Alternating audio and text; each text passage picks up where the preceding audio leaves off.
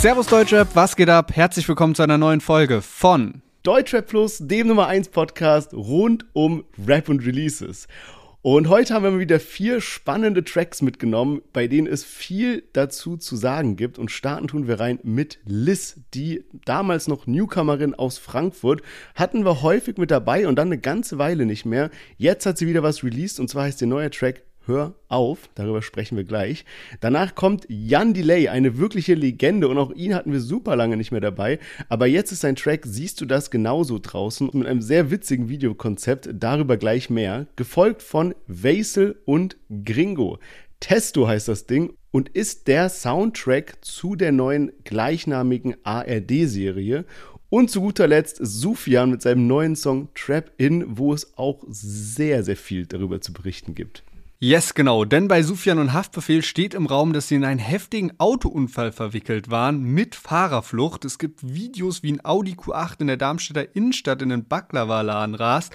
Was es damit auf sich hat, erfahrt ihr heute bei uns in der Folge. Außerdem muss Raf Camora seine Tour aus gesundheitlichen Gründen absagen. Moneyboy bringt seinen eigenen Orangensaft raus. Das Ritz-Carlton zittert schon. Und Bushido wettert in einem 12-Minuten-Reel gegen die Grünen.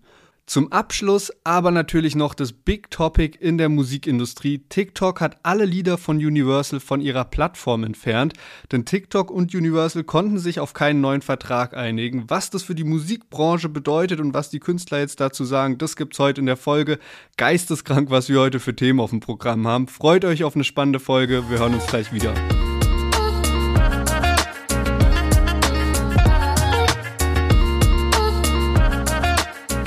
Heute mal ein platzsparender Tipp für unterwegs. Wir haben euch ja letzte Woche schon über unsere Lieblingssorten von den Trinkmahlzeiten von unserem Kollabo-Partner Y-Food berichtet. Und normalerweise gibt's ja Y-Food entweder in der 330ml oder in der 500ml Flasche. Es gibt Y-Food allerdings auch als Pulver. Vorteil ist praktisch für unterwegs und halt natürlich auch super leicht. Gibt da auch ganz verschiedene Sorten, also Smooth Vanilla, Classic Schoko, Coffee, Crazy Coconut und Fresh Berry. Und ich habe jetzt mal Fresh Berry, also Erdbeergeschmack, probiert und das Pulver, das mischt man dann einfach in ein 300ml Glas Wasser. Theoretisch kann man das Ganze dann einfach mit einem Löffel umrühren, also man braucht eigentlich sonst nichts groß dazu. Aber bei Y-Food gibt es zu jedem Y-Food-Pulver im Moment auch einen gratis Shaker dazu und damit geht das Ganze natürlich nochmal schneller und einfacher. Man kann einfach das Pulver da reintun, Wasser hinzufügen und dann innerhalb von 10 Sekunden shaken und fertig ist das Ding. Und dadurch, dass es mit Wasser gemischt ist, statt mit Milch, wie es normalerweise ist, schmeckt das Ganze dann doch nochmal ein bisschen anders und nach meinem Empfinden, zumindest jetzt bei Fresh Berry, nochmal ein bisschen fresher. Ich habe dann leider erst im Nachhinein noch einen Tipp gelesen, dass man den fertig geshakten Drink nochmal so für 5 bis 10 Minuten in den Kühlschrank stellen soll. Dadurch entfalten sich anscheinend dann die Ballaststoffe besser und ich kann mir vorstellen, dass der Drink dann nochmal eine Stufe fresher schmeckt insgesamt. Beim nächsten Mal werde ich das auf jeden Fall so ausprobieren. Und jetzt habe ich ja schon gesagt, welche 5 Sorten es gibt. Und die gibt es auch alle in einem Probierpaket, aber nicht nur einmal, sondern direkt jede Sorte doppelt. Und das könnt ihr natürlich auch probieren. Und wir haben da auch einen Code für euch. Rap-Podcast, alles groß geschrieben, gibt 10% auf eure Bestellung drauf. Gratis Shaker von Y-Food auch noch dazu. Den Link haben wir euch in die Shownotes gepackt zum Y-Food Shop. Und jetzt viel Spaß mit der Folge.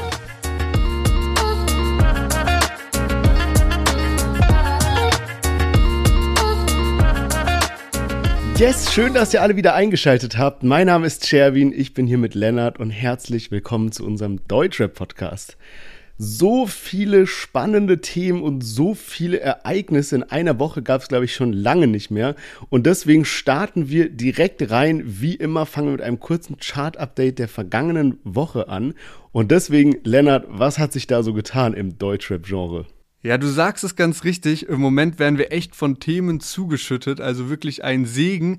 Die ganz großen Hits bleiben aber im Moment auch ein bisschen aus, zumindest jetzt auch nicht in einer krassen Vielzahl insgesamt. Also ja, Luciano released jede Woche, aber jetzt auch in dieser Woche sieht man das im Single-Chart-Update, denn ich habe nur 2 Neuerungen mit dabei. Einmal, gerade schon erwähnt, Luciano, der hatte ja ein französisches Feature, Niska, Blue Porsche ist auf Platz 10 gelandet. Und Chiago hatten wir ja letzte Woche mit dabei und der ist tatsächlich auf Platz 1 gechartet. Man muss dazu sagen, mit Hilfe von Bundles. Und wir hatten ja schon vor ein paar Wochen angekündigt, dass Kurt Cobain und Mark Forster einen Feature haben, Schwarzer Toyota. Den Song wollen die zusammen rausbringen, das war ein großes Thema bei uns. Wird Mark Forster jetzt Rapper oder nicht? Und Chiago hat anscheinend gewettet, wenn er auf 1 geht, macht er einen Feature mit Mark Forster und jetzt wird er einfach da als dritter Feature-Gast noch mit drauf sein auf Schwarzer Toyota und das Ganze kommt dann nächste Woche raus und da werden wir bestimmt drüber sprechen. Also können wir schon mal gespannt sein und diese Woche starten wir jetzt durch mit Liz und ihrem neuen Lied Hör auf. Mama, bitte hör doch endlich auf zu weinen. Papa tut es leid, doch er liebt es zu schreien. Der Nachbar nebenan ruft gleich die Polizei. Straße ist zu Hause, ich schlaf vor Angst nicht ein. Red mir nicht vom Binnensass, du weißt nicht, wie schwer es ist, alleine hier als kleines Kind.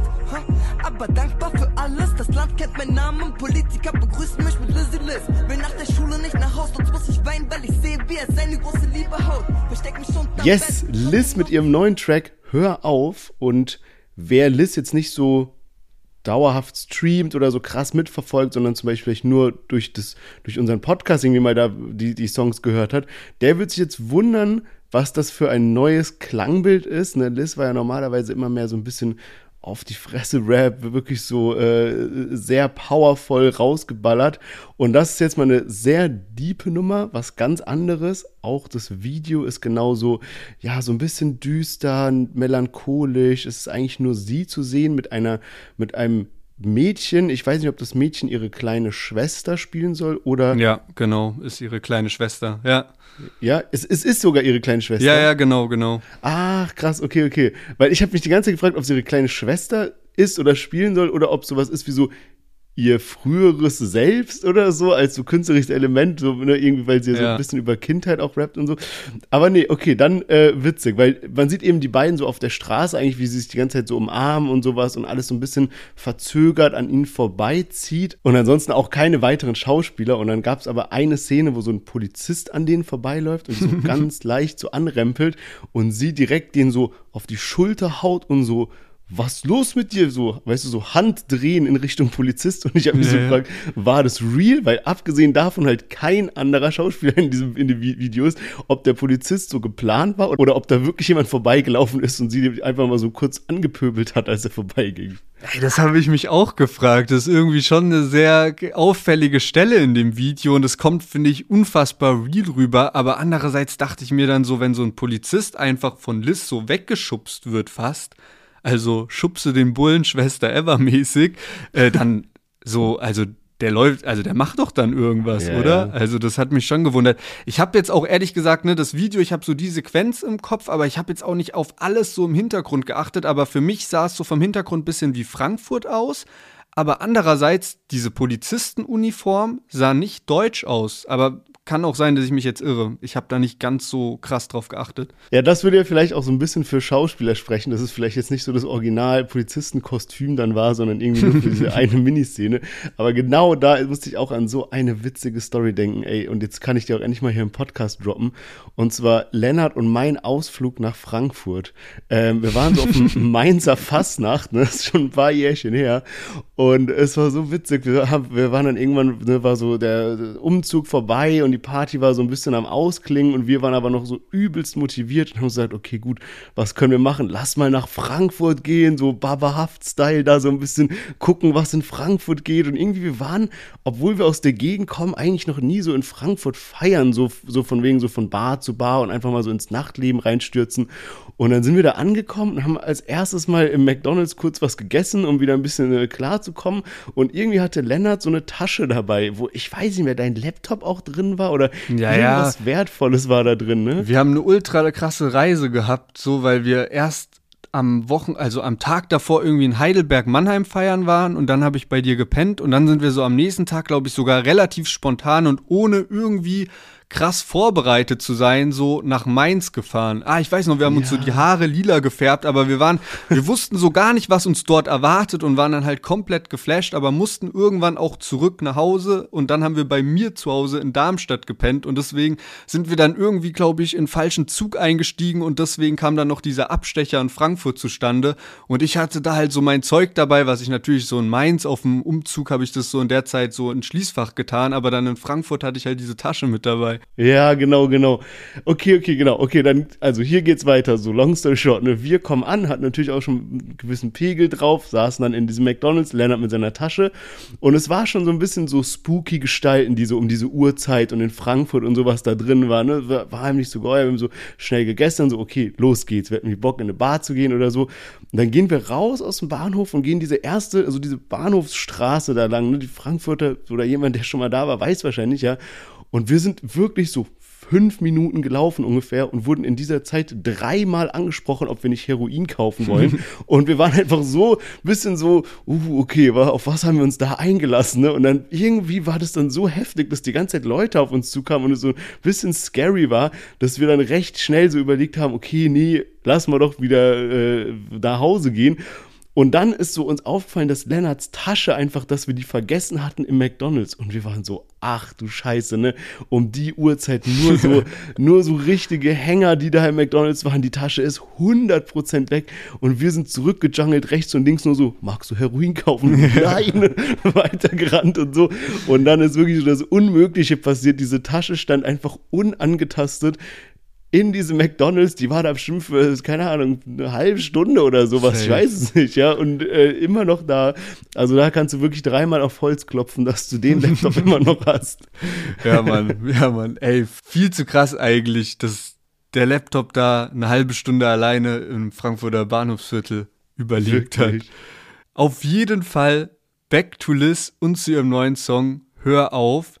Du hast gerade schon gesagt, es ist eine sehr diepe Nummer und Liz kennt man ja auch, ne, und habe ich auch immer so mehr abgespeichert mit den Songs, so die sie mit Chelo und Abdi zum Beispiel hat oder dieses halt straight nach vorne rappen.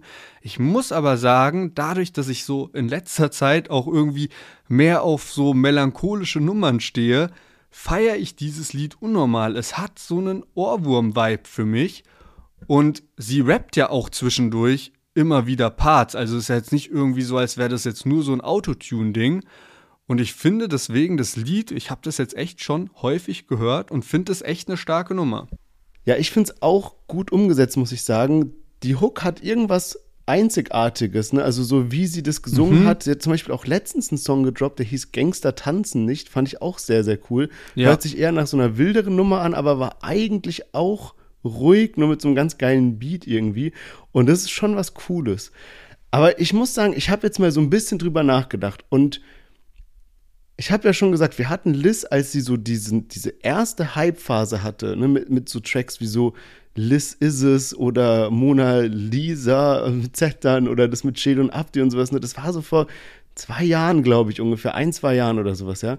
Und da ging echt was los. Und es war so, oh mein Gott, wir haben so einen neuen Rap-Superstar, auch eine weibliche Rapperin irgendwie, die sowas, so einen ganz neuen Wind reinbringt, auch als Person irgendwie in diese Deutschrap-Welt. Und wenn ich jetzt so auf Liz gucke, muss ich sagen, es ist sehr krass abgeflacht. Also zum Beispiel auch das YouTube-Video hatte irgendwie jetzt nach 2 Tagen 4.500 Views und 30 Kommentare. Da kann man jetzt nicht mehr krass von einem Hype sprechen oder so.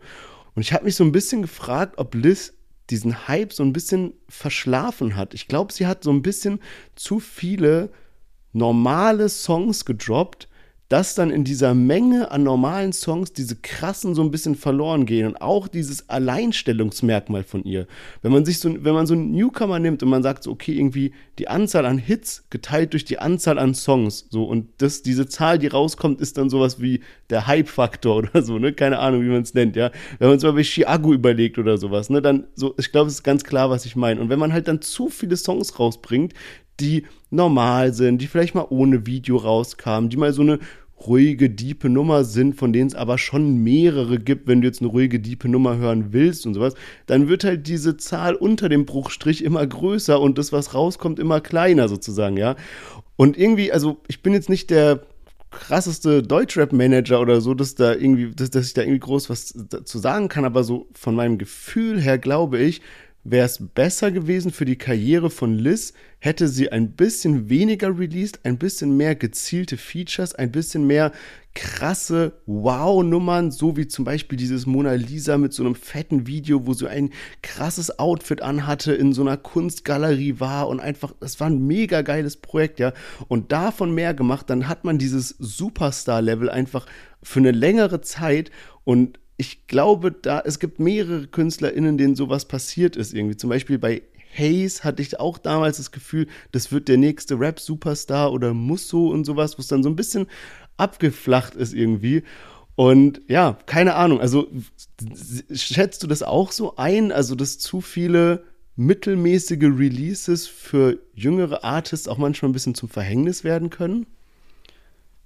Ja, safe, aber ich glaube, das ist halt sowas, was von außen relativ einfach dann zu beurteilen ist, vor allem, wenn man dann rückblickend auf irgendwas schaut, weißt du? Also True. In dem Moment probiert ja Liz immer das Krasseste zu machen, oder jetzt mal, man muss ja gar nicht Liz rauspicken, sondern insgesamt, ne, man probiert ja immer das Krasseste rauszubringen und jeder von außen sagt dir, aber gibt dir Feedback, hey, mach doch mal lieber wieder so, mach doch lieber wieder so, mach doch das so, und dann bist du ja voll gefangen, weil irgendwie einerseits heißt es dann so, hättest du mal lieber die ganze Zeit deinen einen Film gefahren und nochmal an die erfolgreichen Lieder angeknüpft und nochmal genauso gemacht. Und andererseits heißt es aber in der Kritik, wenn man das so macht, hey, irgendwie hört sich bei dir alles gleich an. Und dann heißt es, hey, du machst zu viele Features, zu wenig Features. Und es ist halt so voll schwierig, glaube ich, als Artist da so durchzukommen. Und was man dann manchmal von außen auch vergisst, ist ja, dass diese ganzen Artists ja auch Menschen sind, bei denen was privat im Leben passiert in dieser ganzen Zeit. Also, ne,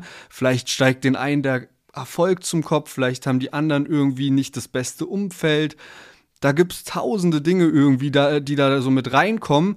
Und ja, manchmal ist es dann ja auch so eine Mischung aus, also nicht nur manchmal, sondern meistens ist es ja eine Mischung aus so eine Talent, Glück, du brauchst irgendwo Momentum, da gehen so viele Dinge, spielen da irgendwie mit rein.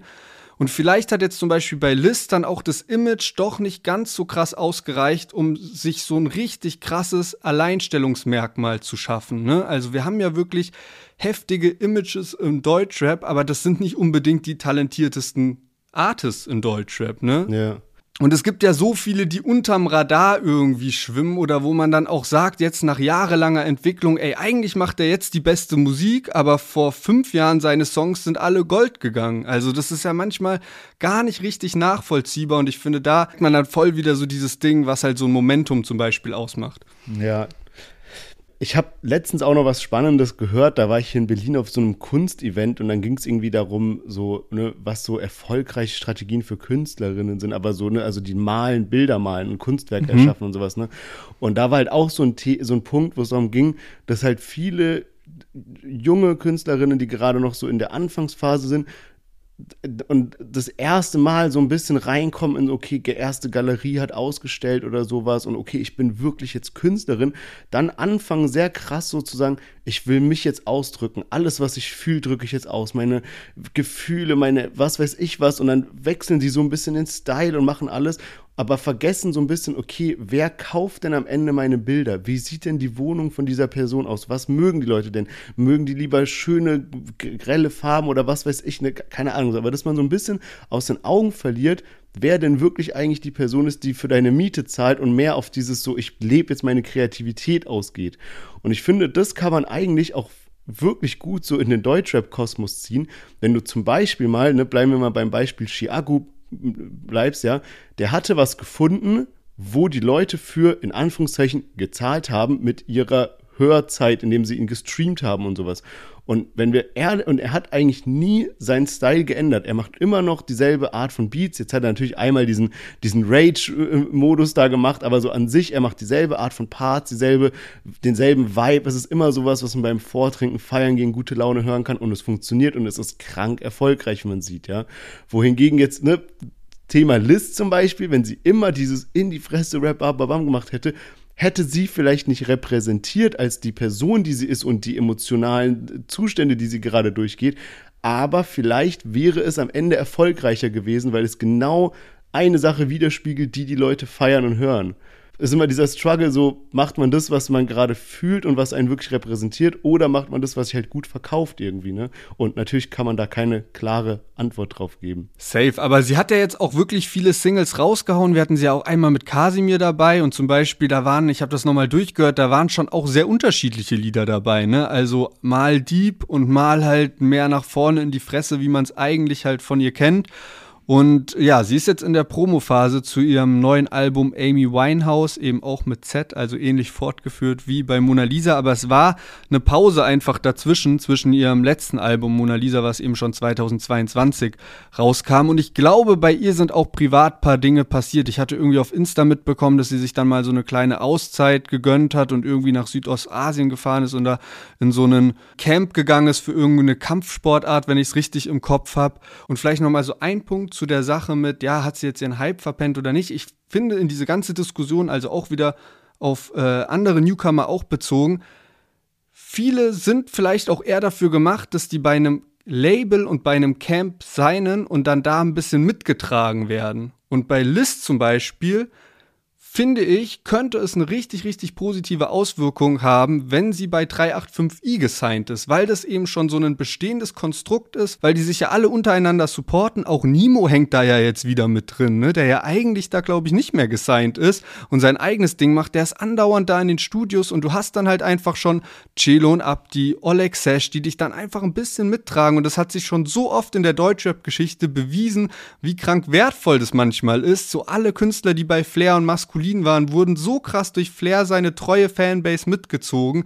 Damals auch die ganzen Künstler bei Erst Guter Junge, das waren ja teilweise wirklich nicht die krass talentiertesten, aber die wurden von diesem EGJ-Konstrukt mitgezogen, und selbst Agro Berlin hat es ja mit Artists wie Tony D oder so geschafft, einfach nur durch Imageaufbau und dadurch, dass man halt andere große Künstler hatte, die eigenen Künstler nochmal interessanter zu machen. Und da könnte ich mir dann Liz auch gut vorstellen, dass die halt bei sowas wie 385i, was Frankfurt ja eh so krass represent gibt und so, dass das eigentlich ein gutes Match wäre. Ja, ist echt ein spannender Gedanke. Ich finde, das würde wirklich gut passen. Ich kann mir auch vorstellen, dass es schon mal irgendwie Thema war. Die haben ja auch Features, ja. Und, ne, wegen Frankfurt Connection und sowas. Aber stimmt, ja, wäre eigentlich ganz witzig. Aber kommen wir mal von Liz, die ja Frankfurt repräsentiert, zu einem Künstler, der Hamburg repräsentiert. Und zwar niemand anderes als Jan Delay. Er hat einen neuen Song rausgebracht. Siehst du das genauso, heißt der Track. Recht langer Titel. Und jetzt hören wir erstmal rein und dann sprechen wir darüber. Ein großer Traum, ein einziger freundlicher Blick, macht manchmal wieder alles gut. Ein guter Freund. Mut. Denkst du denn da genauso? In etwa so wie ich? Geht's dir da genauso? Wie geht's dir eigentlich? Denkst du da genauso? In etwa so wie ich? Yes, Jan Delay mit seinem neuen Track Siehst du das genauso? Und wer sich jetzt gerade dachte, das hört sich jetzt aber nicht so nach Rap an, ne? Ja, true, bei dem Track wirklich nicht so, aber wenn man zum Beispiel mal auf Jan Delays Wikipedia geht, dann ist der erste Satz dort: Jan Delay, in Klammern bürgerlich Jan Philipp Eisfeld, ist ein deutscher Hip-Hop, Reggae, Soul und Funk-Musiker. Und nicht nur das, ich bin jetzt letztens auf einen sehr nicen Reddit-Thread gestoßen, wo es darum ging, was denn die 10 wirklich einflussreichsten Deutschrapper aller Zeiten waren.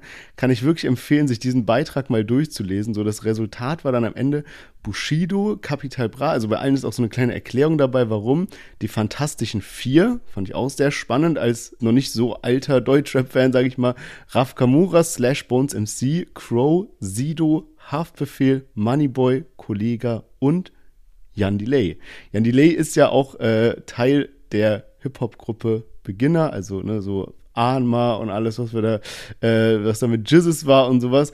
Und ich muss auch echt sagen, Jan Delay ist für mich so ein Charakterkopf, wenn ich irgendwie so die deutsche Musiklandschaft jemandem so erklären müsste, der nicht aus Deutschland kommt und so keinen Plan davon hat, dann gibt es irgendwie so ein paar Künstler, die so voll die gibt's nur in Deutschland, so wie so Udo Lindenberg oder Herbert Grönemeyer, Xavier Naidoo, keine Ahnung, ne, so. Und ich finde, da gehört halt auch so ein Jan Delay rein. So was ganz Besonderes, was wir so in Deutschland hier haben. Ja, durch seine Stimme halt auch einfach. Also mich erinnert der auch so krass halt an die Zeit, ne, wo ich so jugendlich war und dann eben sein Album kam, Die Kinder vom Bahnhof Soul, und da dieses Lied Oh Johnny drauf war. Dadurch habe ich, glaube ich, auch so richtig erst so mit Jan Delay zu tun gehabt. Und er bringt jetzt sein Best-of-Album raus. 25 Jahre Jan Delay. Und dann habe ich mir auch mal die Tracklist so angeschaut, und es sind eben 2 neue Tracks mit dabei, und das sind direkt die ersten beiden Anspielstationen, aber die sind noch anonym gekennzeichnet, nämlich Track 1 heißt Neuer derber Track und Track 2 Neuer derber Coversong. Und den haben wir jetzt nämlich gerade gehört, denn bei Siehst du das genauso handelt es sich um ein Cover von dem Lied Siehst du das genauso von den Sportfreunden Stiller aus dem Jahr 2004, glaube ich, also jetzt auch 20 Jahre her. Und mir kam nämlich auch die Melodie bekannt vor. Und ja, jetzt kann man auf jeden Fall mal schauen, was denn noch der zweite neue Track von dem Best-of-Album Forever Jan ist. Ja, ist auch ein geiler Titel, ne? Forever Jan. Ja, Mann. Voll geil gewesen. Richtig gut. Ja, und ich hatte ja auch schon am Anfang gesagt, dass das Musikvideo auch was Besonderes hat. Und zwar ist es, ich glaube, für Jan höchst unangenehm gewesen. Und zwar im Video sieht man ihn, wie er in Amerika, wo ihn natürlich jetzt keiner kennt, irgendwie auf so öffentlichen Plätzen steht und mit einer großen Bluetooth-Box und einem Mikrofon seinen deutschsprachigen Track singt und die Leute eigentlich nur so an ihm vorbeigehen und nur mal so kurz gucken, so, hä, wer singt denn da und sowas.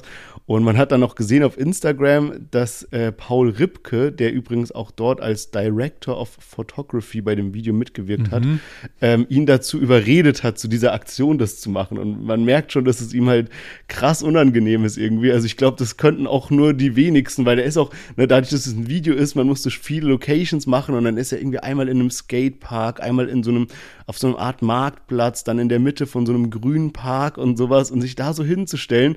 Ich glaube, selbst wenn du so viele Jahre Bühnenerfahrung hast wie ein Jan Delay, ist es einfach was anderes, dich in so eine peinliche Situation zu begeben, wo du eben kein Star bist, sondern eher so der komische Typ, der da alleine im Park singt, dich da so hinzustellen und einfach da deinen Song rauszuhauen.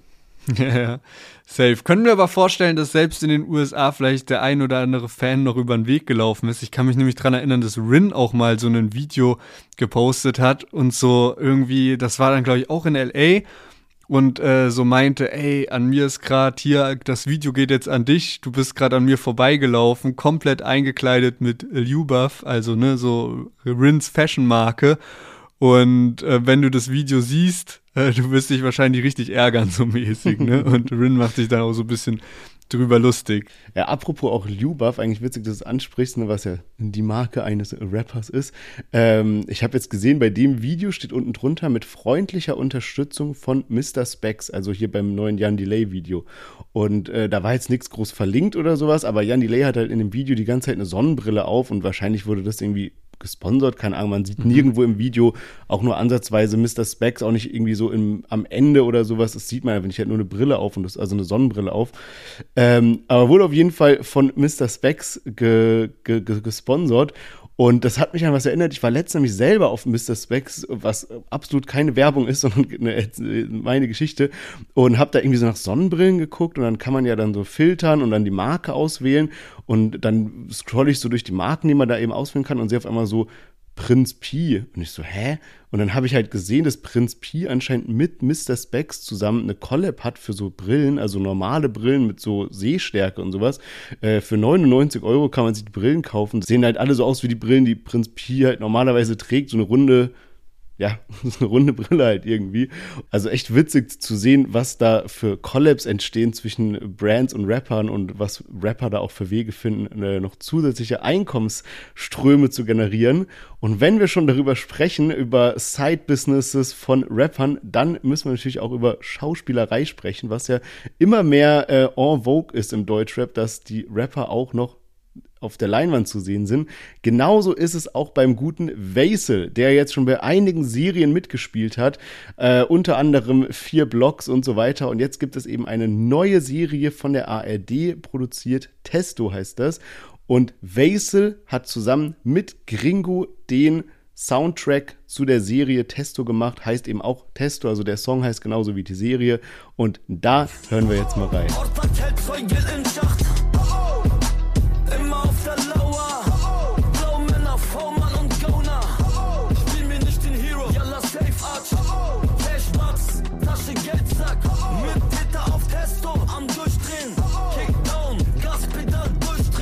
Gang, Amsterdam, straight in die Bergbank. Keine guten Bürger, Five Guys, wir sind sehr krank. Schließfächer, Papiere, Bündel Cash, Saphire. Ja, wir sind habgierig, Ballons und Gas lieb ich. Testo steckt rapide, Schweiß ist am Tropfen. Mein Allmann auf Lawine, Weiß ist am Rotzen. Glotz durch die Jalousie, Masken wie Halloween. Gleich ist ne Geisel tot, Mafia-Style Napoli. Al Capone, Tommy-Vibe, shoot auf die Polizei. Tödliche Schüsse. Yes, Vaisel und Gringo mit dem Song Testo. Titelsong von der EP Testo, die eben den Soundtrack zu der neuen Serie Testo bildet. Und auf der EP sind insgesamt 6 Lieder mit drauf, aber nicht nur neue Lieder, sondern auch schon alte Hits von Vaisel, wie zum Beispiel Bam Bam oder Habibo und auch das Feature mit Haftbefehl, was noch nicht ganz so alt ist, Glasvoll ist da auch mit drauf. Und eben für diesen Track Testo ist Gringo mit dabei und ich finde, es ist eine echte Verstärkung, weil die beiden ergänzen sich einfach super. Die haben ja schon musikalisch auch zusammengearbeitet, damals eben zu den 4-Blocks-Zeiten, wo sie eben beide auch mitgespielt haben. Dann 2018 nochmal auf dem Gringo-Album und jetzt aber halt richtig, richtig lange nicht mehr. Deswegen schon irgendwie so ein Comeback von den beiden. Und es klingt einfach geil und man hört ja auch, der Song beschreibt wirklich die Serie gut, weil ich habe jetzt auch mal in der ARD-Mediathek mir die erste Folge angeschaut. Insgesamt gibt es da 7 Folgen mit 15 Minuten jeweils. Und ich habe mal die erste Folge mir angeschaut und genau, so der Song, den Part, den man gerade gehört hat, das beschreibt eigentlich schon ein ganz gutes Geschehen von der ersten Episode. Ja, ich wollte es mir heute Abend anschauen, habe mir auch dazu schon mal die Beschreibung durchgelesen. 5 Freigänger, 1 Banküberfall, 6 Geiseln, Adrenalin, Chaos und offene Rechnungen. Also klingt auf jeden Fall spannend und der Trailer war auch sehr geil. Was ich witzig fand, wenn man sich das YouTube-Video anguckt zu dem Song jetzt von Vaisel und Gringo, dann findet man da viele Kommentare, wo Leute sowas schreiben wie so, wo findet man diese Serie, warum gibt's die nicht auf Netflix und so. Also, um es mal kurz klarzustellen, die Serie ist auf der ARD-Mediathek, das ist kostenlos, dafür habt ihr schon mit Steuern bezahlt. Also jeder kann diese Serie angucken, wenn man in Deutschland ist. Und ARD hatte dann selber auch kommentiert bei einem Kommentar auf YouTube, also der offizielle Account von ARD, wo es stand, Walla, ich küsse diesen Song. Das ist geil. Ich habe witzigerweise diesen Song das erste Mal nicht mir selber angehört, als ich ihn gehört habe, sondern ich war gestern auf einer 20er-Jahre-Party in Berlin und bin dann so mit dem Uber hingefahren und ich war so voll in so Suit und Fliege und die Mädels so in Abendkleid und dann sind wir in so ein Uber gestiegen und dieser Uberfahrer pumpt einfach die ganze Zeit Vaisel, ein Song nach dem anderen. Also ich glaube, der hat diese pumpt einfach Vaisel, ein Song nach dem anderen und das fand ich irgendwie ganz geil. Das ist immer so ein Vibe, wenn man so mit Uber abends durch Berlin fährt und dann diese Uber-Fahrer-Rap-Playlisten durchhört. Und da ist so Vaisel echt häufig mit dabei. So Vaisel, Gringo, Oleg, Sash und Samra sind so die Artists, die ich, glaube ich, am häufigsten hier im Uber höre. Ja, also ich bin gespannt, was du dann auch zu der Serie sagst. Wie gesagt, ich kann es nicht so krass bewerten, weil ich jetzt erst die erste Folge geschaut habe. Was man sagen muss, ist, man hat direkt Bock, weiterzuschauen. Ich finde auch, insgesamt ist es gut geschauspielert, bloß mich stören ein bisschen die Dialoge. Also es hatte teilweise so einen Vibe von, also weil halt die gerade die Bank gestürmt haben und es hatte so ein bisschen einen Vibe wie von so Impro-Theater gefühlt von den Dialogen. Und ich fand zum Beispiel bei 4 Blocks war das Krasse, man hat so gar nicht gemerkt, dass es eine deutsche Produktion war. Und man kennt es ja sonst, wenn man irgendwie gerade bei den Öffentlich-Rechtlichen sowas einschaltet, man hört so relativ schnell raus, dass es irgendwie eine deutsche Produktion ist. Und der Vibe wurde mir jetzt bei Testo auch vermittelt, obwohl ja die Besetzung mit Kida Ramadan, Frederik Lau, Mortel spielt übrigens auch mit, auch sehr krass, ist ja, also ne, mit Kida, Frederik Lau, Vaisel, ist ja sehr ähnlich zu 4 Blocks. Ja, true. 4 Blocks und dann auch noch Asbest, also da auch Stimmt. Jetzt nicht 1:1, aber das gab es ja auch noch als Nachfolger. War, glaube ich, auch von ARD produziert, wenn ich mich nicht irre. Aber ja, dann bin ich mal gespannt, weil ich muss sagen, das hat mich eben auch so, also das ist ja auch wirklich das Erfolgsgeheimnis von 4 Blocks eben, also dass das, keine Ahnung, ich habe jetzt gerade Freunde, die letzte Woche angefangen haben, 4 Blocks zu schauen und die sind so komplett geflasht davon irgendwie. Also es ist irgendwie halt so ein richtiger Meilenstein auch gewesen für die deutsche Filmproduktion. Und klar, man hat es dann eben nochmal gemacht mit ähnlicher Besetzung bei Asbest, man hat es jetzt nochmal gemacht bei Testo. Aber was ich so ein bisschen gelesen habe, ist, dass doch Testo etwas hervorsticht, weil es halt so, so von der Story her, ich glaube, es ist so ein bisschen auch dieser Haus des Geldes-Vibe irgendwie, ist ja auch mit so Geiseln und sowas irgendwie. Ich bin gespannt. Und ich meine, du hast ja gesagt, also man hat die erste Folge gesehen und man hat direkt Bock weiterzugucken. Safe, also man will auf jeden Fall wissen, wie es weitergeht, so ist es nicht. Kida Ramadan, hatten wir ja gerade schon erwähnt, spielt auch eine der Hauptrollen in der Serie und über den hatten wir schon vor ein paar Wochen berichtet, weil es eben darum ging, muss der jetzt ins Gefängnis oder nicht? Vorwurf, mehrmals ohne Fahrerlaubnis gefahren.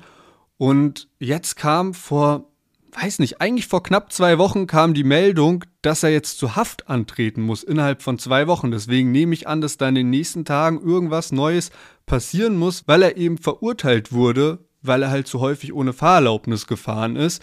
Und eigentlich war das mal angesetzt nur auf Bewährung, aber dann hat er halt irgendwie einen gewissen Geldbetrag nicht innerhalb einer Frist gezahlt und deswegen könnte es jetzt tatsächlich halt zu einer Gefängnisstrafe kommen. Ja, das ist krass. Also ich meine, einerseits ist es halt an sich krass, dann halt auch noch in der aktuellen Situation, wenn gerade die neue Serie rauskam, wo man ja eigentlich super viel irgendwie Promo dazu machen will, ne? Der ist ja bestimmt jetzt super eingebunden. Aber es war ja auch, wir hatten das Thema ja schon mal dabei, dass es eben auch nicht nur diese Fahren ohne Führerschein war, sondern auch noch diese Geschichte, wo irgendwie so ein Edeka-Mitarbeiter so angegangen ist und so. Davon hatte ich jetzt aber irgendwie gar nichts mehr gelesen, sondern tatsächlich dann nur von einem weiteren Prozess, der aber wieder bezogen war auf Fahren ohne Fahrerlaubnis. Und diese Edeka-Geschichte wurde jetzt in den neuen Newsartikeln nicht mehr aufgegriffen. Aber ich denke mal, da wird sich jetzt in den nächsten Tagen, wird es da halt wieder irgendwelche neuen Meldungen geben. Und wenn ihr das nicht verpassen wollt, dann holt jetzt einmal euer Handy raus oder da, wo ihr uns auch gerade zuhört, vielleicht ja auch am Laptop. Drückt einmal auf Folgen, dann verpasst ihr keine Deutschrap-News mehr, kein Gossip, keine neuen Releases und auch keine neuen Interviews. Denn diesen Donnerstag ist es soweit, wir haben einen neuen Gast und zwar von einer Gruppe, also auch was wir bisher so in der Art noch nicht hatten. Stimmt. Und zwar Stax von den 102 Boys ist bei uns im Interview und ich bin schon mega gehypt drauf. Sherwin hat das Interview geführt, also freut euch da auf Donnerstag, denkt dran, auf Abonnieren zu klicken. Und jetzt kommen wir zum letzten Song für heute, Sufjan Trapped In.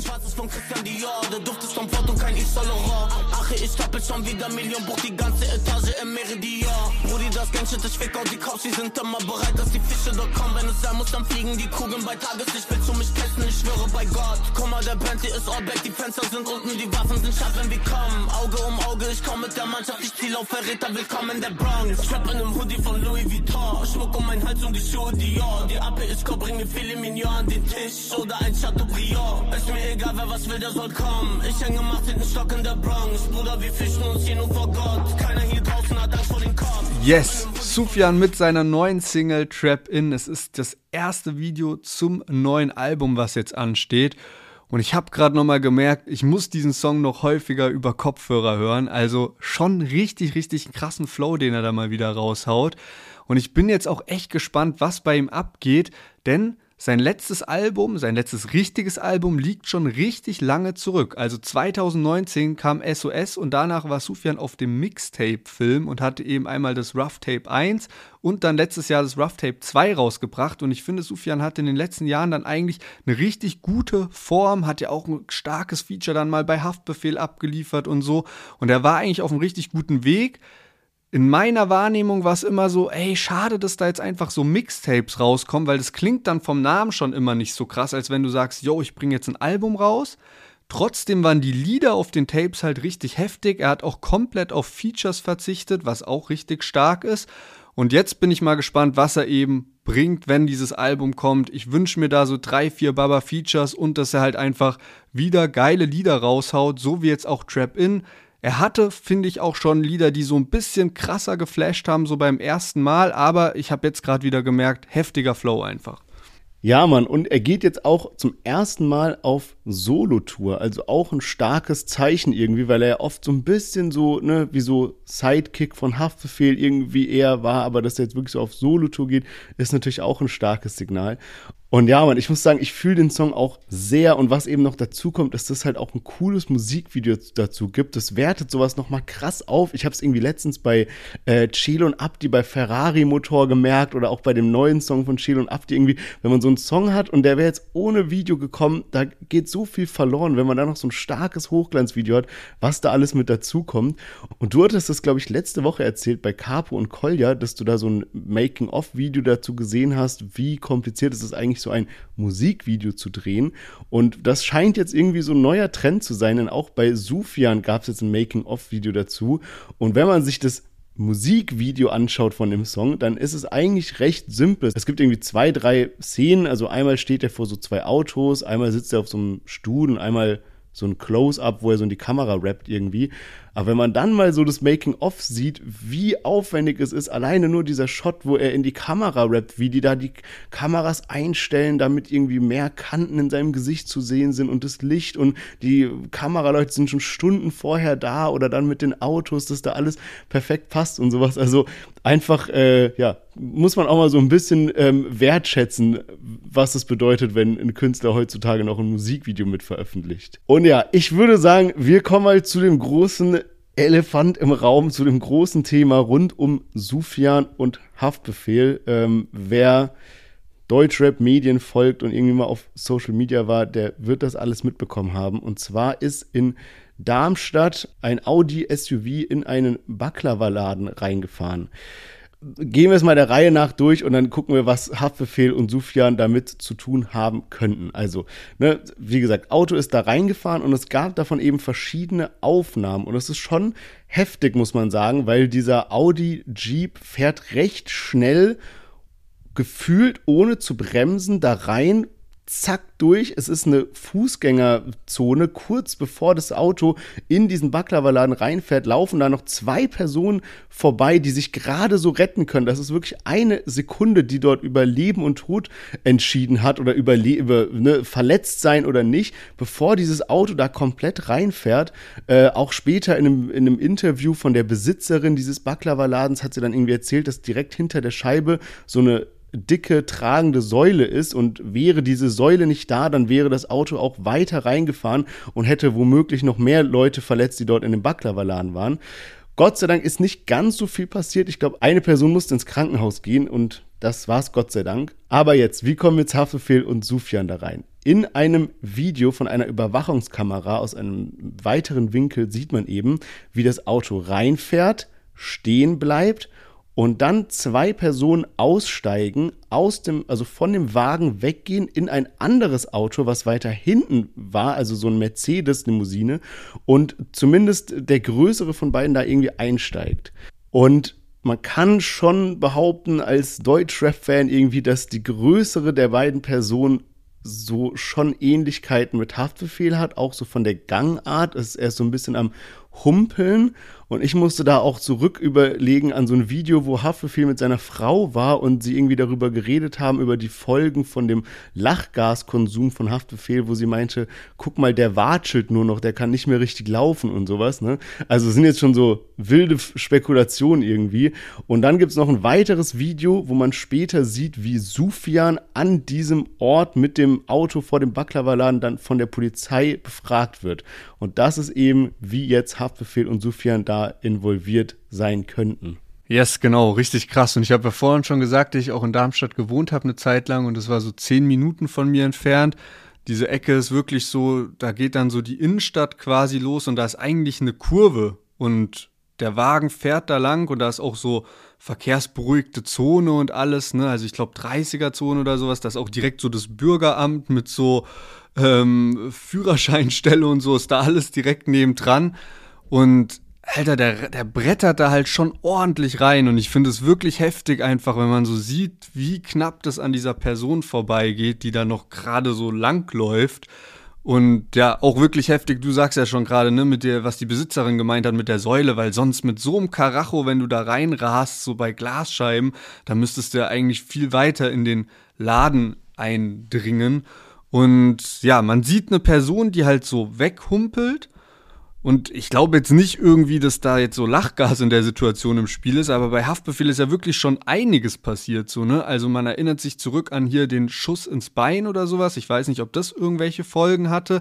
Aber natürlich auch, wenn da so ein Wagen da so einen krassen Aufprall hat. Vielleicht waren es auch so die direkten Folgen von dem Unfall. Ich habe jetzt einen Bericht noch von der Bild gelesen. Da hieß es sogar, dass irgendwie das Gesicht blutüberströmt gewesen sein soll. Also keine Ahnung, was man da halt für Glauben schenken kann, sind natürlich auch irgendwie dann Augenzeugenberichte, man weiß es nicht ganz genau. Es gab auch kein offizielles Statement von Haftbefehl und auch nicht von Sufjan. Sufjan hat man eben dann nur auf anderen Handyvideos gesehen, wie er von der Polizei befragt wurde, und es soll anscheinend so sein, dass Sufjan in dem anderen Wagen drin war. Auf jeden Fall all in all richtig, richtig krasse Geschichte, und ich denke halt, dass ein Haftbefehl, falls es er wirklich war, sich halt gedacht hat, ey, wenn sowas jetzt an die Presse kommt, dann will ich lieber halt nicht da im Mittelpunkt sein und halt in den anderen Wagen dann steigen und wegfahren. Aber natürlich hat sowas auch krasse Folgen einfach, wenn man da von einem Unfallort flieht. Ja, safe. Also ich meine, was halt auch wirklich bemerkenswert ist, ist, dass diese Überwachungskamera irgendwie genau in diesem Winkel angebracht war und so eine krasse Qualität hat, weil sonst hätte man halt echt nicht so viele Beweismittel oder wie man es jetzt nennen will. Aber ich habe da noch ein anderes Video gesehen, wo man, weil es ging dann darum, wer ist gefahren, also ne, das Auto rast rein und dann von der Seite, die man nicht von der Kamera sieht, die Kamera filmt quasi die rechte Seite des Wagens, und von der linken Seite, dort wo der Fahrer sitzt, steigen dann zwei Personen aus, also eine Person muss ja hinten gesessen haben, eine Person vorne, dann steigen zwei Personen aus und laufen weg von dem Wagen. Und die Frage war dann, wer ist den Wagen gefahren? Und die Person, wo jetzt alle denken, dass es Haftbefehl war, ne, beim Weglaufen mit dem bisschen Hinken und sowas, ja, die hatte einen dunklen Pullover mit einem sehr auffälligen weißen Streifen an den Oberarmen. Und in einer sehr guten Aufnahme von dieser Überwachungskamera sieht man ganz deutlich, dass die Person, die den Wagen gefahren hat, auch diesen Pullover hatte. Das heißt, zusammengefasst, also die Person, die Haftbefehl sehr ähnlich sieht, ist auch diesen Wagen gefahren. Also, ja, schon crazy. Und auch eine andere Sache, die du gerade gesagt hast, mit diesem so, ja, aus der Öffentlichkeit halt weggehen und ne, irgendwie dann ja auch Fahrerflucht begangen, was jetzt im Raum steht. Oder ne, viele Schlagzeilen sind jetzt so, ja, Fahrerflucht begangen, pipapo und sowas. Ja, einerseits natürlich schon, wenn man sich halt so vom Tatort entfernt, ne, aber so, ich meine, das Auto ist ja da geblieben auch, was auch irgendwie wild ist, ne, also. Naja, aber das ist ja genau der Punkt eben. Also es ging ja jetzt nicht darum, irgendwie so die Tat insgesamt zu vertuschen, weil ich meine, das ist so, das Auto ist da reingerast, das kannst du jetzt nicht mal wegbeamen, aber es geht halt einfach darum, dass Haftbefehl nicht wollte, dass dann Polizei kommt, alle Leute machen Videos, was ja auch so schon passiert ist, und dass dann jetzt eben die Schlagzeilen aufkommen, die jetzt aufgekommen sind. Wie gesagt, wir wissen es natürlich auch nicht, ob es sich da jetzt wirklich um Haftbefehl handelt oder nicht. Viele Presseberichte gehen eben in diese Richtung mit den Schlagzeilen. Was man wirklich bestätigen kann und sehen kann, ist, dass eben Sufjan auf einem Handyvideo zu sehen ist, wie er da von der Polizei befragt wird. Ja, also ich bin echt so froh, dass da niemand noch schwerer verletzt wurde, weil also dann wäre das Thema halt ganz, ganz anders nochmal. Das wäre ja so übel, wenn da wirklich jemand gestorben wäre oder so, überlegte das mal. Das wäre ja so, also, ne, dann. Ja, das ist wirklich heftig. Also ich finde es heftig, dieses Video zu sehen, wie knapp das einfach ist. Und einfach krass, dass das überhaupt so passieren konnte. Ja, auch weil du jetzt gesagt hast, ne, mit so Blut überströmt, das hatte ich noch gar nicht gelesen, aber kann halt echt sein, dass wenn der so krass aufgeprallt ist mit der Geschwindigkeit und so abrupt gestoppt ist, dass dann bei dem Auto halt der Airbag anging oder so, was ja oft dafür sorgt, dass man dann verletzt wird. Ja, genau. Also ich denke eigentlich safe bei so einer Geschwindigkeit, da muss es irgendwie im Auto eigentlich auch Verletzte gegeben haben. Ja. Naja, okay, auf jeden Fall ein echt heftiges Thema, muss man sagen. Und ich denke mal, nächste Woche werden wir mehr darüber wissen. Für heute schließen wir mal den Teil mit den Songs ab, weil wir auch noch so viele spannende Themen mit dabei haben. Deswegen ziehen wir hier mal ein kurzes Fazit. Wir sind gestartet mit Liz und ihrem Track Hör auf. Danach kam Jan Delay mit Siehst du das genauso? Gefolgt von Vaisel und Kringo mit Testo und zu guter Letzt Sufjan mit Trap In. Welchen Song hast du denn diese Woche am häufigsten gehört oder was ist dein Lieblingssong diese Woche? Also am häufigsten gehört habe ich auf jeden Fall Liz und ich glaube, das wird sich auch weiterhin so entwickeln. Ich muss aber auch sagen, dass Sufjan und eben auch Vaisel und Kringo gut abgeliefert haben. Wie sieht's bei dir aus? Ich kann es irgendwie noch gar nicht richtig einschätzen. Ja, du hattest ja am Anfang schon beim Chart-Update so erwähnt, dass irgendwie so diese richtig krassen Hits so ein bisschen ausbleiben und ich muss auch sagen, diese Woche war jetzt kein Song dabei, den ich jetzt so 30 Mal auf Repeat gehört habe und einfach gar nicht aus dem Kopf bekommen konnte. Aber von denen, die wir jetzt mit dabei hatten, war auf jeden Fall Vaisel und Kringo der, bei dem ich öfter mal drauf geklickt habe und nochmal gehört habe und nochmal gehört habe. Also schauen wir mal, was nächste Woche bei den Tracks dabei ist. Du hattest ja eben schon erwähnt, dass Chiago und Skurt Cobain und Mark Forster releasen werden, wovon ich schon seit Tagen einen crazy Ohrwurm habe. Aber jetzt, bevor wir zu den Themen kommen, kommen wir nochmal ganz kurz zu Effekt, denn ihr habt so zahlreich mitgemacht bei unserer Abstimmung, wie denn der neue Drink heißen soll, den wir da kreiert haben, mit Effekt, Coconut, Blueberry und 9-Mile-Wodka und Heidelbeeren und Eiswürfeln. Und das Ding sieht so crazy aus, weil es ja am Ende ein blauer Drink ist und von oben fließt wie so Blut von diesen Heidelbeeren runter und es sieht wirklich komplett crazy aus. Und gewonnen hat der Name Bloody Ocean. Das heißt, wir haben endlich einen Namen und ich fand es echt geil, dass so viele Leute mitgemacht haben, einerseits Namensvorschläge reingeschickt haben und dann auch noch abgestimmt haben am Ende, dass wir jetzt wirklich unseren ersten eigenen Mix-Drink irgendwie haben. Also bin auch wirklich ganz stolz darauf. Und auch geiler Name. Also ich bin auch sehr zufrieden mit dem Namen, der es geworden ist. Ja, Mann, auf jeden Fall. Weil es den auch noch nicht gibt für einen anderen Drink. Das stimmt. Und es ist halt mega passend. Bloody Ocean so, ne? Du hast halt so Ocean Blau und Bloody tropft da so runter von Heidelbeeren. Also sehr, sehr passend. Ich habe den Drink jetzt auch schon einige Male gemacht, muss ich sagen. Ich habe ja gerade von der 20er-Jahre-Party erzählt, auf der ich am Wochenende war. Und da haben wir dann auch zubereitet und so nochmal zum Testen rausgegeben. Der kam echt gut an, aber wir haben gemerkt, am besten kommt der, wenn man ihn mit einem Strohhalm trinkt, weil irgendwann diese Heidelbeeren so ein bisschen aufweichen sozusagen, ne? Und dann stören die, wenn man die mit dem Mund trinkt. Deswegen mein Tipp, nehmt einen Strohhalm dazu und probiert ihn aus, er ist echt geil, er ist richtig Instagrammable, weil er so cool aussieht, deswegen checkt mal den Amazon Store von Effekt ab, ich verlinke den euch unten in den Shownotes, da könnt ihr euch eine komplette Palette von Coconut Blueberry holen, falls es das nicht bei euch im Supermarkt gibt, dann könnt ihr es natürlich auch dort holen, schaut mal vorbei und jetzt würde ich sagen, kommen wir zu den Themen von heute und starten tun wir mit einer wirklich ja bisschen traurigen Nachricht und zwar Raf Kamoras Hörsturz. Yes, genau. Und zwar hat sich Raf Kamora zu Wort gemeldet und musste erstmal eben seine Tour verschieben aufgrund von gesundheitlichen Problemen und hat davon berichtet, dass er jetzt einen immer wiederkehrenden Hörsturz hat und starken Tinnitus und das anscheinend schon seit Oktober. Und wer sich dran erinnert, hatte Raf Kamora auch im Herbst letzten Jahres eben so ein Statement gedroppt und gesagt, ey, die letzten Jahre jetzt viel rausgebracht, es kommt jetzt noch die XW-Tour und dann ist das Kapitel auch erstmal abgeschlossen und so.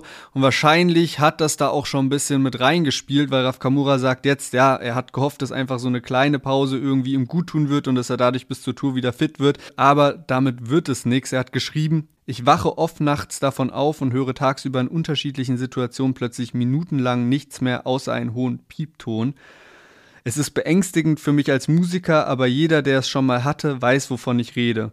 Seitdem ich 12 bin, bin ich in Studios und Proberäumen und spiele Konzerte. Alleine 2021 bis 2023 habe ich 3 Tourneen gespielt und 5 Alben released. Ich habe mich überlastet. Und er sagt dann eben weiter noch, dass es ja für ihn einfach schwer ist, jetzt so zu akzeptieren, dass er verletzt ist, aber dass er sich einfach diese Pause gönnen muss, weil er das in Vergangenheit eben, also 2019 sagt er, hat er schon mal nicht drauf gehört und das war einfach ein Fehler. Und ja, er braucht jetzt einfach die Ruhe und ich finde es auch völlig richtig und sinnvoll. Gesundheit geht immer vor. Und ich hatte tatsächlich selbst mal einen Tinnitus für mehrere Monate und das Schlimmste ist wirklich, dass man nicht genau weiß, wann und ob das wieder weggeht. Weil wenn man weiß, okay, das ist jetzt so ein paar Monate, dann könnte man sich so drauf einstellen und weiß, okay, das ist einfach weg. Aber wenn man sich nicht sicher ist, ob das wieder irgendwann in Ordnung ist, dann verfällt man schon so ein bisschen in Panik. Ich musste dann irgendwie so abends beim Einschlafen immer so weißes Rauschen anmachen, weil der Tinnitus so laut war, damit es das so ausgleicht.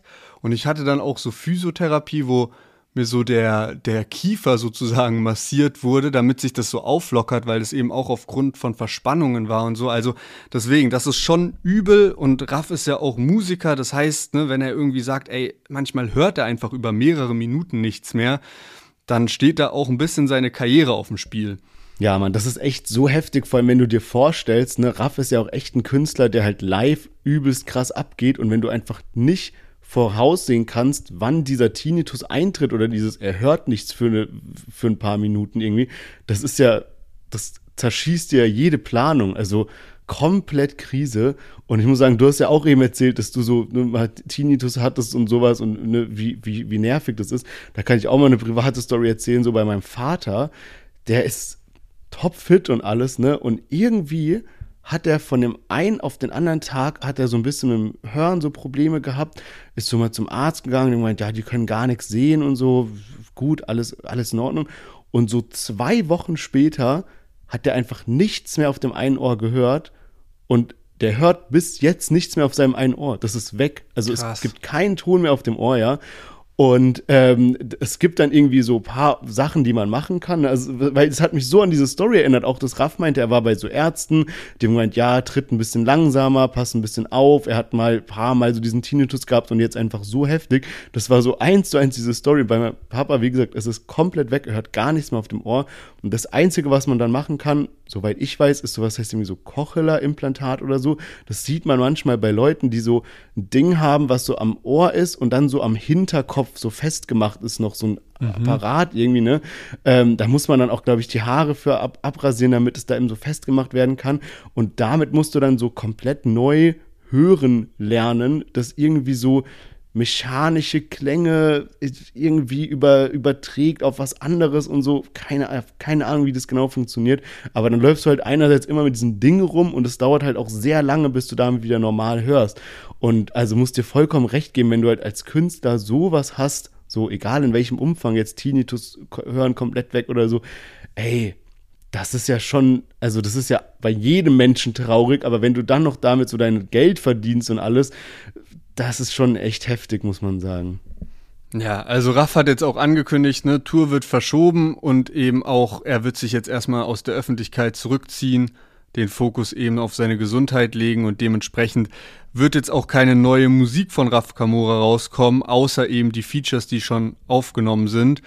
Damit würde ich sagen, kommen wir mal wieder zu einem unterhaltsameren Thema und zwar Moneyboy hat letzte Woche für viele Schlagzeilen gesorgt. Und zwar mal wieder zusammen mit Kaufland. Vor einem Jahr hatten die ja schon mal eine Kooperation am Laufen und jetzt letzte Woche hat es wieder geknallt. Genau, und zwar gibt es jetzt den Moneyboy Orangensaft zu kaufen. Frag nicht, was für Saft. Also es ist aus einem Meme entstanden und jetzt wirklich verfügbar bei Kaufland.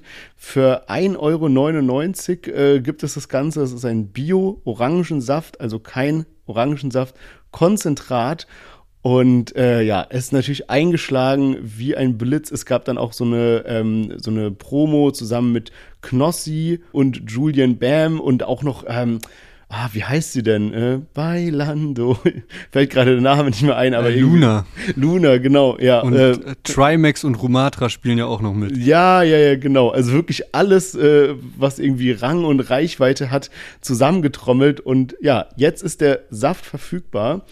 Ich habe vorhin ein witziges Video gesehen von so einem Food-Tester, der darüber gesprochen hat. Der war auf jeden Fall höchst enttäuscht, weil es eben viel zu teuer sei. Es kostet 1,99 € für 280 ml. Und wenn man das eben auf einen Liter hochrechnet, ist es natürlich unfassbar teuer. Ich glaube, es waren irgendwas so um die 7, 8 Euro für einen Orangensaft. Aber ich muss sagen, also natürlich ist es teuer und das ist, ne, müssen wir nicht drüber reden, auf den Literpreis ist es teuer, ja.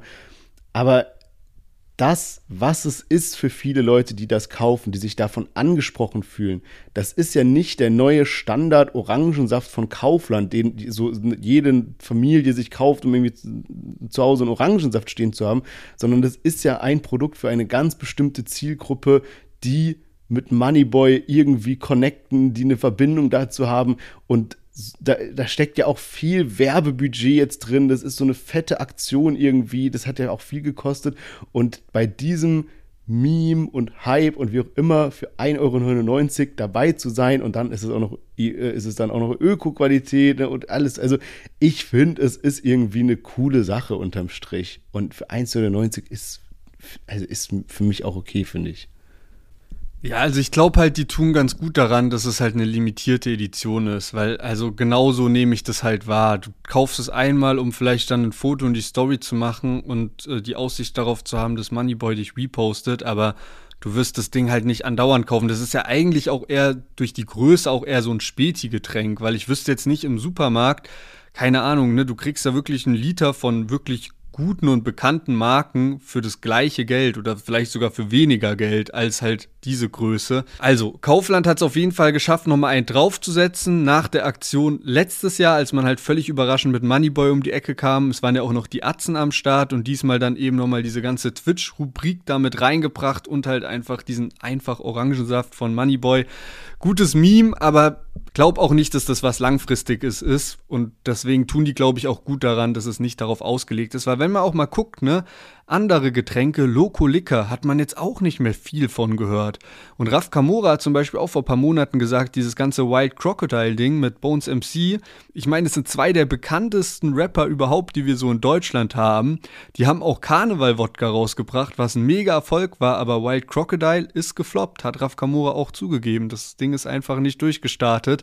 Und ja, vielleicht muss man da einfach mittlerweile so abwägen, was wird so eine einmalige Sache, wo man schon im Voraus weiß, okay, ein paar Monate geht es gut und was kann sich wirklich langfristig am Markt durchsetzen. Ja, ich meine, es wäre ja witzig, also du hast vollkommen recht, es ist eine limitierte Auflage und deswegen glaube ich auch, es ist so eine Sache, die halt einmal jetzt rausgeballert wird und dann war es das, aber ich kann mir das Getränk halt auch echt vorstellen als so ein Späti-Drink, so von der Größe her, dann noch mit Moneyboy drauf, so, es ist halt ein guter Orangensaft, Bio-Qualität, so den kann man sich schon mal irgendwie so zwischendurch holen, aber klar, um den jetzt in so einem großen Supermarkt wie Kaufland über mehrere Jahre hinweg in einem Regal zu haben, das, ja, sehe ich auch nicht.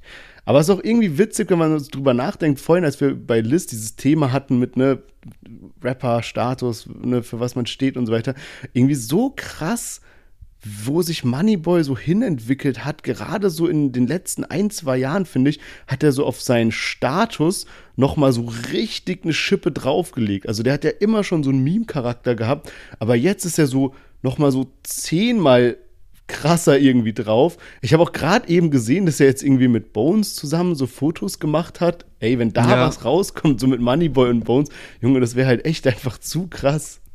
Die haben sich ja schon mal irgendwann getroffen. Also ich weiß, dass es schon mal so ein Foto oder ein kurzes Video von den beiden gab, dachte ich zumindest. Oder war es nur so ein Shoutout? Ich dachte, die hätten sich schon mal getroffen irgendwann. Aber jetzt war ich auch überrascht. Bones ist ja gerade sehr spärlich auf Instagram aktiv, aber hat sich jetzt halt zurückgemeldet und da eben jetzt Fotos mit Moneyboy gepostet. Also Moneyboy auf Gameboy wäre doch eigentlich eine ganz passende Aktion irgendwie. Das wäre krass. Und er befeuert halt auch wirklich, ne? Einerseits jetzt wie so diese Kaufland-Collab. Ich finde, Moneyboy pusht es so krass. Und wenn ich mir jetzt vorstelle, so Moneyboy wäre auf dem Bones-Album, das würde einfach, keine Ahnung, das wäre so ein starkes Signal und so, das wird direkt so ein Vibe vorgeben für das Album. Also, ja, wäre krass. Aber gut, wir haben noch 2 weitere Themen im Gepäck und deswegen würde ich sagen, machen wir mal weiter und zwar mit Bushido. Der hat jetzt ein sehr langes Statement rausgehauen und wird wirklich politisch. Yes, genau. Und damit ihr euch die 12 Minuten nicht in kompletter Länge geben müsst, fassen wir das Ganze mal zusammen, denn das ist schon irgendwie auch gut möglich, das Ganze ein bisschen runterzubrechen. Wir alle kennen aber ja auch Bushido, der hört sich an der einen oder anderen Stelle auch ganz gerne selbst zu. Und diese ganze Thematik gibt auch ein bisschen Vibes an Bushido versus Postfiliale am Hindenburgdamm oder wie ist das damals, Bushido versus Air Berlin. Da gab es schon einige so Sachen, wo Bushido eben mit großen Unternehmen Probleme hatte und jetzt eben mit der Partei Die Grünen. Und zwar hat Bushido gesagt, dass er eben letzten Herbst im Oktober in Deutschland in ein paar Städten unterwegs war, unter anderem aber auch in Erfurt. Für ein Projekt hat er es genannt. Und ich glaube, dieses Projekt ist diese Fernsehsendung, von der wir schon berichtet haben, die jetzt bald rauskommen wird. Darum geht's.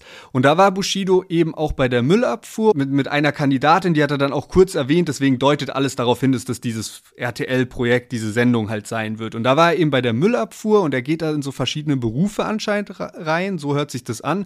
Erinnert mich ein bisschen an so Rente Pocher oder so damals.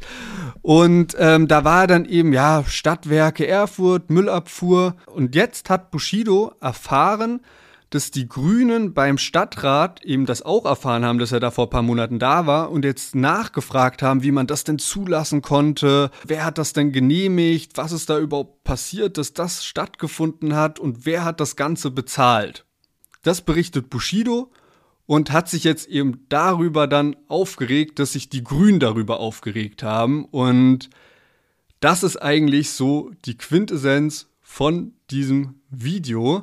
Und ich kann Bushido da auf jeden Fall verstehen, weil ich muss auch sagen, mittlerweile würde mir nicht mehr in den Sinn kommen, das krass zu hinterfragen, wenn jetzt Bushido da irgendwo halt bei der Müllabfuhr oder sowas halt so sein Ding macht. Also, ne, die Intention von den Grünen war ja da anscheinend so dieses völlig veraltete Bild von Bushido von vor 15 Jahren, dass er halt der Rüpel-Rapper ist, der mit kriminellen Clans zusammenarbeitet und ey, wie kann man das denn machen? Aber dieses Bild, also vielleicht bin ich jetzt auch zu sehr schon in dieser Deutschrap-Bubble mittlerweile drin, aber dieses Bild hat man doch insgesamt nicht mehr von Bushido, oder? Also nach den ganzen Dokus, die jetzt rausgekommen sind und so, da hat man doch nicht mehr von Bushido jetzt so ein Bild wie von wegen, oh mein Gott, wie kann man den denn dann nur jetzt hier mit den Stadtwerken da das machen lassen und so. Also das ist doch irgendwie schon ein bisschen, weiß nicht, wer sich da aufgeregt hat, aber fühlt sich so an, als wäre die Person halt wirklich im Jahr 2007 stecken geblieben. Ja, true. Ich meine, es sind, wie gesagt, also die Informationen, die wir jetzt haben, ist ja wirklich dieser Livestream von Bushido. Das heißt, man weiß, also wie genau die Grünen da was gemacht haben. Also diese Seite der Geschichte ist natürlich auch mit Vorsicht zu genießen. Aber klar, also nee, verstehe ich auch nicht, dass man da sich so drüber aufregt. Aber bin auch irgendwie jetzt so voll gespannt auf diese Serie, ne? Das war ja irgendwie so, Bushido ändert dein Leben, was weiß ich, so Motivationscoach-Ding. Und wenn man jetzt so dieses erste Schnipsel schon hat, er meint ja die ganze Zeit so, das ist für ein Projekt, über das er nicht reden darf, ne, was er da in Erfurt gemacht hat. Aber ich stelle mir diese Serie einfach so, ey, so maximal auch irgendwie cringe vor, so ein bisschen wie dieses so Undercover-Boss, wenn so Detlef die Soest mitgespielt hat oder irgendwie sowas. Und also, keine Ahnung, so wenn ich mir vorstelle, wie Bushido dann so hilft, so Erfurter Müllabfuhr-Angestellten das Leben zu verbessern oder ich so, was zur Hölle ist das? Also. Ja, ich stell's mir vom Faktor auch so ein bisschen cringe-mäßig vor, wie damals, als Bushido so vom Brandenburger Tor verkleidet war, weißt du? So? Das ist ja auch so ein bisschen cringe-mäßig. Also, wie gesagt, Bushido hat sich halt insgesamt so gefragt, haben die denn nichts Besseres zu tun, die Grünen? Ja, ist berechtigt. Andererseits ist das Ganze jetzt so ein 12-Minuten-Reel wert? Meiner Meinung nach nicht. Bushido ist dann auch wirklich ein bisschen ausgeartet und hat dann so in ganz alter Manier, da gab es auch mal ein Video über Markus Lanz, wo er so gesagt hat, so ey, ich wünsche dem wirklich das Schlechteste, ich wünsche dem, dass der irgendwann auf der Straße landet und wenn der dann da ist, da laufe ich an dem vorbei und nehme dem noch seinen Becher und schütze so das Kleingeld weg, so mäßig. So. Ja, das hat Bushido mal über Markus Lanz, ist auch so ein legendäres Video und in eine ähnliche Richtung ging es jetzt auch gegen die Grünen, da hat er so geredet, so ey, in Thüringen, auch den Umfragewerten schafft ihr es gar nicht in den Landtag und ich wünsche euch wirklich, dass ihr nirgends mehr die 5%-Hürde schafft. Genauso wie die FDP und schlimm, dass auch so eine Dreckspartei wie die AfD gerade so gut in den Umfragewerten ist. Also er hat wirklich komplett, ne, links, Mitte und rechts, hat überall seinen Dampf auf die Politik abgelassen und dann auch nochmal hervorgehoben, und das war mir so auch nicht bewusst, dass er eben schon noch in Deutschland auch Steuern zahlen muss, wenn er da eben was produziert oder so, gibt es immer noch 15,8% Quellsteuer und das war ihm auch ganz wichtig, das eben noch zu betonen und ja, man kennt ja das Übliche, ne, dann fängt Bushido an von seiner Familie und von Dubai zu reden und so, also war alles ein bisschen ausgeweitet, diese 12 Minuten. Aber gut, so viel zu Bushido und den Grünen. Wer weiß, vielleicht kommt da ja auch noch ein Statement zurück von den Grünen, könnte ich mir auch gut vorstellen. Und damit kommen wir jetzt zum Abschluss zu dem Thema, was jetzt wirklich in den letzten Tagen ja die Musikszene erschüttert hat. Und zwar sind die TikTok-Sounds von Universal-Künstlern offline gegangen. Genau, also mittlerweile zählt TikTok ja wirklich als Standard-Promo-Tool sämtlicher Deutschrapper, aber auch Musikern allgemein. Und man muss eben wissen, ne, so auf TikTok, das Promo-Tool ist ja eigentlich, ne, Musiker laden dir irgendwie ihre Songs hoch, machen da selber ein, zwei Videos und dann geht das Ding viral und andere Creators machen dann mit diesen Sounds Videos und man hört die überall und dann sind Songs oft schon ein Hit, bevor sie überhaupt released werden.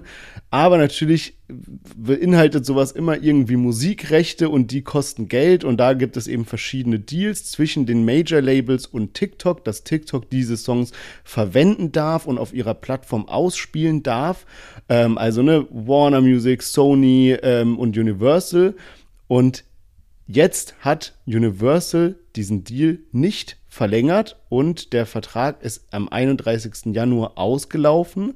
Man konnte sich nicht auf einen neuen Deal einigen und jetzt haben sie eben etliche Songs von der Plattform runtergenommen. Betroffen sind Künstlerinnen wie Harry Styles, Taylor Swift, Helene Fischer, Lena Meyer-Landrut, Chiagu, aber auch noch viele, viele weitere. Und Universal hat aber auch einen offenen Brief geschrieben mit 3 Kritikpunkten, warum dieser Vertrag nicht verlängert wurde. Und dadurch wird es so ganz gut klar, warum es diese Songs jetzt nicht mehr da gibt, beziehungsweise warum dieser Deal nicht verlängert wurde. Punkt 1, keine angemessene Vergütung für Künstler und Songwriter. Universal wirft TikTok vor, den Künstlern und Songwritern nur einen Bruchteil dessen zu zahlen, was vergleichbar große Plattformen zahlen. TikTok mache nur etwa 1% der Gesamteinnahmen von Universal Music aus, also sehr, sehr wenig. Und trotz einer massiven Nutzerbasis, rapide steigenden Werbeeinnahmen und der zunehmenden Abhängigkeit von musikbasierten Inhalten. Ne, also das bedeutet ja, TikTok ist ja in einer gewissen Weise abhängig davon, diese Musik auszuspielen, weil sonst ein großer Teil des Contents, der dort kreiert wird, gar nicht mehr möglich wäre. Das ist so der Hauptpunkt, würde ich mal sagen. Die anderen beiden Punkte sind Umgang mit KI und zu wenig Sicherheit für TikTok-Nutzer. Da geht es darum, dass zum Beispiel auf TikTok viele Deepfakes oder auch so pornografische Deepfakes von Künstlern drauf sind, auch eben viel Hassrede, Fanatismus, Mobbing etc. und dass TikTok nicht stark genug dagegen vorgeht. So. Deswegen ist jetzt dieser Deal geplatzt, die Songs gibt's nicht mehr auf TikTok und ja, die große Frage ist jetzt, ne, wir sind ja bei Deutsche Plus, was heißt das für Deutschrap? Einerseits, also wenn ich so drüber nachdenke, ist es irgendwie aktuell, finde ich, noch ein unfair advantage von den Künstlern, die es noch auf TikTok gibt. Ne? Wenn man sich das mal vorstellt, die können da weiterhin Promo machen, die anderen nicht. Auch wenn sie nicht fair bezahlt werden für das, was auf TikTok geschieht, werden ihre Songs ja wahrscheinlich mit einem größeren Hype starten, als wenn du es nicht machen kannst. Und umgekehrt, ja, muss man halt irgendwie Promo neu denken. Also gerade wenn ich an jemanden wie Chiago denke, so, und der hat jetzt nicht mehr TikTok, so, keine Ahnung, ist schon schwierig, jetzt diesen Hype aufzubauen. Ja, ich habe jetzt neulich einen LinkedIn-Beitrag gesehen, wo eben auch auf diese Thematik eingegangen wurde. Und auf LinkedIn hat man ja normalerweise jetzt keine Videos oder so, aber da wurde so beispielhaft dann so ein älteres TikTok-Video von so ein paar Mädels, die da Maximum Riss a cappella performen, halt so mit eingeblendet. Also vielleicht wird das dann die neue Form, irgendwie a cappella so Promo zu machen und man muss die Lieder auf Instagram, das Reel da hochladen und dann müssen die Fans auf TikTok a cappella Videos dazu machen. Keine Ahnung. Also um vielleicht auch nochmal so einen Überblick zu geben, ne? Es gibt ja insgesamt 3 große Major-Label, Warner, Sony und eben Universal, und bei Universal sind halt schon eine Menge Deutschrapper auch gesigned. Also Kool Savas, Dardan, Flair, Haftbefehl, Bones MC, du hast schon Chiago genannt, Kapi, also da ist insgesamt schon viel, also noch viele, viele weitere. Bad Moms J ist noch mit dabei und einige haben sich jetzt halt auch schon geäußert und gesagt so, ey, ja, jetzt ist es halt so, ne, seit 31. Januar, aber lasst mal eure TikToks noch online, irgendwann werden die Sounds auch wieder online gehen, so, ne, also man ist da schon positiv gestimmt. Und Montez hat sich ein bisschen ausführlicher dazu geäußert und hat das probiert auch nochmal so einzuordnen und hat dann eben auch gesagt, er ist gerade in der Promophase zu seinem Album oder hat halt so diese Planung begonnen und der muss sich jetzt schon ein bisschen, ja, muss das umstellen einfach, weil er davon ausgegangen ist oder weil seine Strategie eben auf TikTok beruht hat. Ja. Da bricht halt schon irgendwie was weg. Ja, ich meine, ja. Ich meine, wir haben das ja auch wirklich, also, ja, ich meine, wir haben ja auch echt diese komplette TikTok-Zeit hier im Podcast miterlebt und ich weiß auch noch, wie wir dann irgendwann darüber gesprochen haben, dass Songs so gestaltet waren, dass sie dann auf TikTok auch funktionieren. Und das ist mittlerweile schon so fast die Normalität. Aber auch das ist ja ein krasses Element, dass es so Songs gibt, die einfach so vom Titel, vom Refrain sowas sind, was einfach als TikTok-Meme oder Video irgendwie viral geht. Und natürlich auch, ich meine, wir haben vorhin erst darüber gesprochen, über den neuen Song von Mark Forster, Kurt Cobain und Chiago und sowas, wo ich jetzt schon den Ohrwurm davon habe und es einfach nicht mehr abwarten kann, bis dieser Song rauskommt. Und ich glaube, wenn der einfach so gedroppt wäre, wäre natürlich auch witzig gewesen, aber es ist halt so was anderes, wenn man nicht damit irgendwie Promo machen kann. Also, ja, schon ja, heftig. Also, ja. Ja, schon ja, heftig. Und so viel alte Lieder ja auch, ne? Von vor 20 Jahren oder so bekommen ja so einen neuen Hype einfach durch TikTok.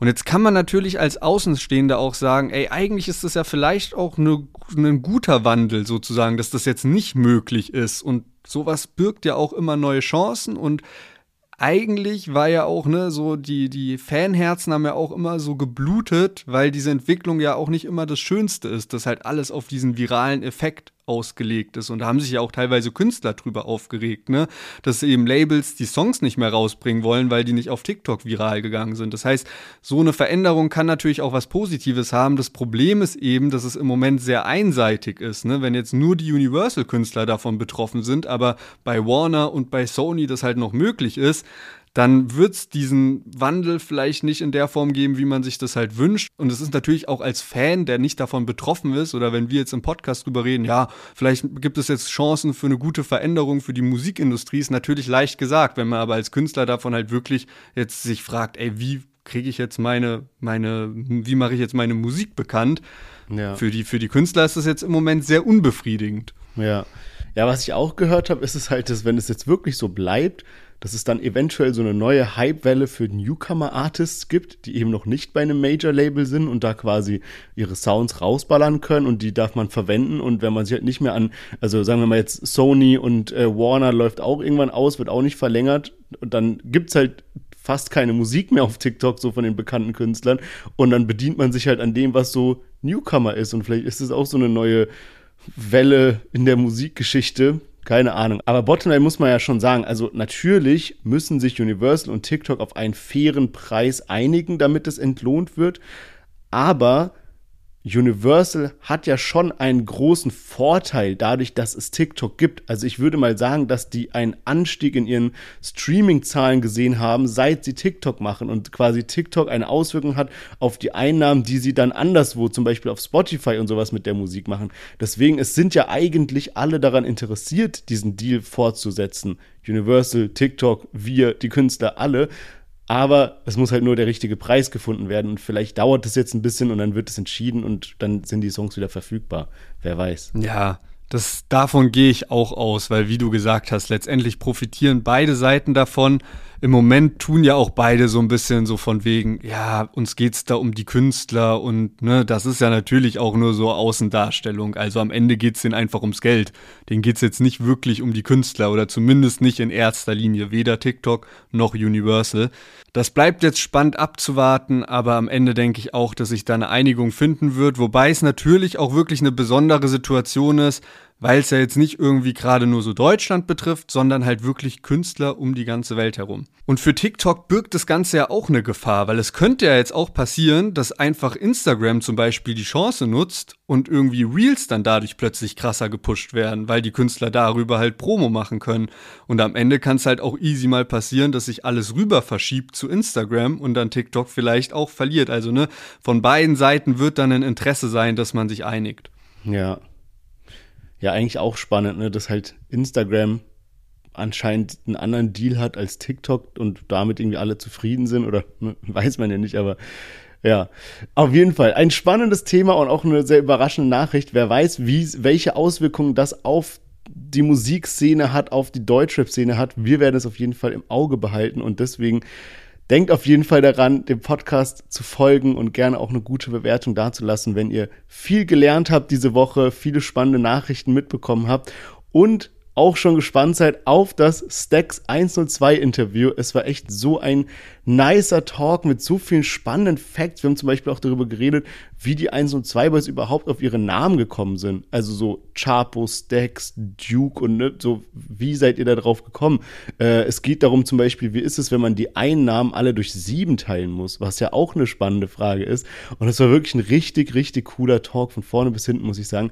Deswegen, ich hoffe, ihr seid genauso gespannt wie Lennart, der das Interview noch nicht gehört hat. Ich habe es ja geführt, deswegen weiß ich ja. Aber es war echt geil. Von daher, denkt dran, dem Podcast zu folgen.